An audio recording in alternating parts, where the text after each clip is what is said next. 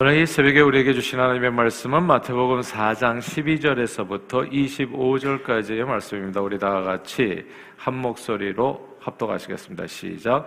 예수께서 요한이 잡혔음을 들으시고 갈릴리로 물러가셨다가 나사렛을 떠나 스불론과 납달리 지경 해변에 있는 가보나움에 가서 사시니 이는 선지자 이사야를 통하여 하신 말씀을 이루려 하심이라 일러스되 스불론 땅과 납달리 땅과 요단강 저편 해변길과 이방의 갈릴리요 흑암에 앉은 백성의 큰 빛을 보았고 사망의 땅과 그늘에 앉은 자들에게 빛이 비치었도다 하였느니라 이때 부터 예수께서 비로소 전파하여 이르시되 회개하라 천국이 가까웠느니라 하시더라 갈릴리 해변에 다니시다가 두 형제 곧 베드로라는 시몬과 그의 형제 안드레가 바다에 금을 던지는 것을 보시니 그들은 어부라 말씀하시되 나를 따라오라. 내가 너희를 사람을 낚는 어부가 되게 하리라 하시니 그들이 곧 그물을 버려두고 예수를 따르니라.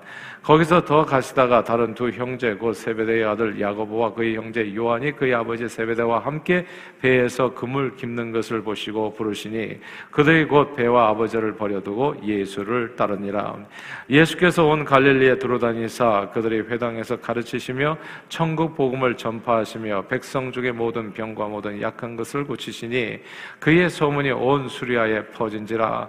사람들의 모든 앓는 자 곧 각종 병에 걸려서 고통을 당하는 자 귀신 들린 자 간질하는 자 중풍병자들을 데려오니 그들을 고치시더라. 갈릴리와 대가볼리와 예루살렘과 유대와 온 요단강 건너편에서 수많은 무리가 따르니라 아멘.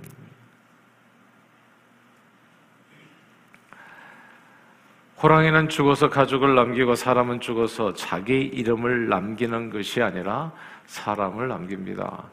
아, 사람이 중요합니다. 변방의 작은 기업이었던 삼성을 오늘같이 세계적인 기업으로 일군 사람, 일군 사람은 지난 2020년 별세한 이건희 삼성 회장이었습니다. 그런 지난 2003년에 한 사람의 천재가 10만 명을 먹여 살린다라는 말로 인재 경영의 중요성을 강조해서 삼성 기업과 대한민국 사회 전체에 아, 큰 경종을 울렸습니다. 그리고 이런 말들은 사실 이병철 창업주의 3대 경영 이념 중 하나인 인재 제일과 맥을 같이 하기도 하지요.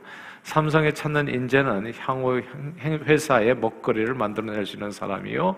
투철한 가치관과 조직관을 갖추고 있는 인간미가 넘치는 사람. 이제 이런 인재를 모시는 것을 제1과제로 삼고 사장단의 인사평가 점수에서도 핵심 인력을 얼마나 확보했는가가 가장 크게 반영되었다 했습니다. 내부적으로는 인재 양성에 최선을 다하고 삼성에 입사하게 되면 이제 여러 가지 훈련 과정을 통해서 인재를 갖다 내부적으로도 만들어내고요. 그리고 밖으로도 인재를 스카우트하는데 최선을 다해서 열심을 다해서 그 최고 인재 경영의 열매를 오늘 우리는 삼성을 통해서 이제 보고 있는 겁니다. 자, 이렇게 한국에 천재적인 말하자면 경영이라고 볼 수 있는 이건희 회장이 있었다면 일본에는요, 경영의 신이라고 불리는 또 분이 계십니다. 그는 작년 9월에 향년 90세의 나이로 별세한 이나모리 가즈오 교세라 회장입니다. 이나모리 회장은 일본에서 가장 존경받는 기업인입니다. 그런데 그의 경영 철학은 삼성 경영인과는 아, 약간 좀 결이 다르다는 것을 우리는 보게 돼요. 그러니까 한국 최고의 일종의 말하자 한국 최고의 경영인과 일본 최고의 경영인을 이렇게 side by side로 딱 이렇게 두 개 뒀을 때, 야 이게 한 가지 차이가 있다는 것을 알게 돼요. 사람은 맞는데 한 사람은 인재를 사용해서 돈을 벌려는 사람이고 다른 사람은 좀 달라요.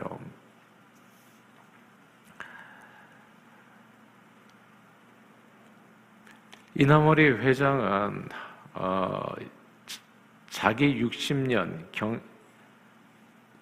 경영 철학의 진수를 왜 리더인가라고 하는 책에서 이렇게 밝혔습니다. 이게 좀 달라요. 돌이켜보니까 위기를 넘기고 사업을 키우는 것은 이 사람 얘기예요. 돈도 능력도 아니었고, 그리고 인재도 아니었습니다. 가장 중요한 것은 사람의 마음. 사업을 키우는 것이 뜻밖에도 돈, 자본군의 많고 적고 이런 게 아니고 인재, 한 사람이 천재가 뭐 10만 명을 남기는 이런 인재 경영도 아니고 혹은 개인의 능력도 아니었다는 겁니다. 대신에 60년 최고의 자리에서 보통 기업인은 존경 잘 안 받거든요. 아, 돈을 위해서 살다 보면 그런 일이 잘 없어요. 근데 진짜 존경받는 기업인으로 서게 된 이유는 마음인데, 마음. 그것은 이타적인 마음, 남을 돕는 마음이라는 겁니다. 이게 그러니까 무슨 도인 같은 얘기예요. 경영이라기보다도 어떤 이게 삶의 뭐 철학자 같은 이야기입니다. 남을 돕는 마음은 자신을 희생해서라도 타인을 배려하는 따뜻한 마음입니다. 그게 기업 성공의 정말 절대적인 비결이었다는 거. 근데 또 잘 생각해 보면 이게 맞아요. 그냥 떡볶이 파는 구멍가게라고 할지라도 그 구멍가게에 오는 손님 한 사람 한 사람을 진짜 배려하는 마음으로 돕는 마음으로 성심을 다한다면 떡볶이 팔아가지고 내가 돈을 얼마를 벌어야지 보다도 그러면 그게 훨씬 더 많은 이문을 남길 수도 있지 않겠어요? 정말 장사는 사람을 남기는 거라고. 이나무리 회장은 새로운 사업에 도전할 때 늘 자기가 하고자 하는 그 일이 세상 사람들에게 진짜 도움이 되는지를 묻고서 했다는 거예요. 항상 그는 사람을 먼저 생각했습니다. 야, 한국의 천재적인 경영인과 일본의 경영의 신이 뭔가 좀 다르다는 느낌 들지 않으세요? 지난 2010년 파산 직전에 일본 항공을 재건하라는 정부의 요청을 받았을 때입니다. 그때 나이가 80세 고령이셨거든요. 그리고 항공 업계에는 이제 문외한이었기 때문에 여러 번 고사했는데 정부의 거듭된 요청에 이제 마음이 흔들렸고 그는 자신을 돌아보게 돼요. 그리고 자신의 철학에 따라서 남을 돕는 마음으로 그 일을 수락하게 됩니다. 크게 세 가지 이유가 있었다고 하더라고요. 첫째, 먼저 나라의 대표 항공사 파산은 국가 경제에 심각한 영향을 미치기에 재건에 성공한다면 국가 경제 부활에 기여하지 않겠나. 둘째, 남겨진 직원들을 위해서 3만 2천 명의 직원이 이게 파산하면 한순간에 직장을 잃게 되는데 그들의 소중한 일상을 좀 지켜야 되지 않겠나. 셋째는 국민의 편익을 위해서입니다. 대형 항공사가 없어지면 한 곳의 독점으로 항공 운임이 치솟게 되고 서비스 품질이 하락돼서 국민 생활에 해를 입을 수가 있는 거예요. 이게 그러니까 경영인이 그 마음가짐이 달라요. 그렇죠? 예. 그렇게 그는 남을 돕는 마음으로 일한다는 평소 소신대로 책임을 맡아서 개혁 착수 단계 1년 만에 파탄난 자아레죠 JAL 일본 항공사의 재정을 회복하고 그 다음에부터는 바로 최고의 수익을 갱신 나갔습니다. 이나머리 회장이야 다른 여타 세상에 보면 뭐 애플사의 그 스티브 잡스도 있고 별별 사람들이 있잖아요. 진짜 위대한 경영인들이 어마어마하게 많잖아요. 근데 다른 여타 천재 경영인들과 진짜 결이 달라요. 차원이 달라고 얘기해야 되나? 그 다른 점은 게다가 그가 돈과 심지어 국가적인 국민들에게 존경까지 받는 기업인이에요. 이렇게 무슨 무슨 애플사의 스티브 잡스 우리 존경하지는 않거든요. 예. 훌륭한 기업인으로는 생각하지만 뭐 마음으로 흠모하고 뭐 이렇게 뭐 존경 이런 거하고 사이 돈 버는 사람이 존경까지 받는 거 이거 어려운 일이에요. 돈 버는 과정에서 본의 아니게 많은 적들이 생기고 그 경쟁 관계에서 여러 사람을 상처 주고 어렵게 할 수도 있거든요. 내 사업 잘 되다 보면 남의 사업 망할 수도 있고 그래서 본의 아니게 그런 그렇게 되는 게 이제 돈 버는 세상인데 아 이 사람은 심지어 존경까지 받는 거예요. 경영의 목적이 뭡니까? 주가를 올리는 게 경영의 목적이에요. 경영인은 CEO가 해야 되는 목적, 그 삶의 목적, 그 존재 가치는 주가를 올리는 거예요. 주주들을 행복하게 해주는 거. 그래서 이 CEO의 목적은 주가를 올려서 주주를 행복하게 하기 위해서 사람을 언제나 이용하는 겁니다. 그러나 진짜 경영인은 이 보세요. 사람을 구원하기 위해서 돈을 이용하는 거예요. 돈이나 인재나 능력이나 그 무엇보다도 사람입니다. 근데 그 얘기가 오늘 본문이잖아요, 여러분. 우리는 성경을 보면서 좀 깨닫는 게 있어야 될 것 같아요. 그렇죠? 오늘 본문이에요. 예수님의 말씀. 우리 4장 19절을 읽겠습니다. 4장 19절 읽겠습니다. 시작. 말씀하시되 나를 따라오라. 내가 너희를 사람을 낚는 어부가 되게 하리라 하시니 아멘. 내가 너희를 사람을 낚는 어부가 되게 하리라. 이 구절을 주목해야 됩니다. 예수님을 만나기 전에요. 베드로와 안드레는 고기 잡아 먹고 사는 어부들이었어요. 저들의 기쁨은 고기 많이 잡는 거. 누군가 그들에게 올해 소원이 뭡니까? 라고 물어본다면 그들은 고기 많이 잡는 겁니다. 라고 답했을 거예요. 고기 많이 잡아서 돈 많이 벌어서 자녀들 좋은 대학 보내고 시집 장가 보내고 자기들도 세상 구경하면서 사는 것. 그리고 몸이 병들었을 때 고기 많이 잡아서 돈 많이 벌어서 건강보험 짱짱하게 해가지고 병원 출입도 자유롭게 하고 뭐 이런 것이 삶의 목표였을 겁니다. 그 목적을 이루기 위해서 일손이 필요하면 인재경영이죠. 인재경영. 일당을 주고 정말 유능한 또 어부 보조들을 갖다가 또 이렇게, 아, 이렇게, 이렇게 하이어 해가지고 그들을 사용해서 목적은 돈을 많이 버는 것이었을 겁니다. 고기 많이 잡는 거요. 근데 예수님께서는 그들을 만나자마자 그들의 삶의 목표를 완전히 수정해 주신 겁니다. 고기가 아니라 사람이라. 돈이 아니라 사람이에요. 능력이 아니라 사람입니다. 내가 고기를 더 많이 잡을 수 있도록 나를 돕는 인재가 아니라 사람의 영혼이라는 거. 3만 2천 명의 이 일상의 삶을 회복해 주는 거, 그들의 삶을 지켜주는 거, 호랑이는 죽어서 가족을 남기고 사람은 죽어서 자기 이름을 남기는 것이 아니라 사람을 남기는 겁니다. 사람이 그 무엇보다도 중요해요. 돈 때문에 그런데 친구 간의 의가 상해서 친구를 잃어버리는 경우가 있잖아요. 저는 정말 어리석은 일이라고 생각해요. 제가 오래전에 들었던 간증인데요. 돈 거래하다가 친구를 잃어버렸어요. 그러니까 친구가 이제 도망쳐 버렸어요.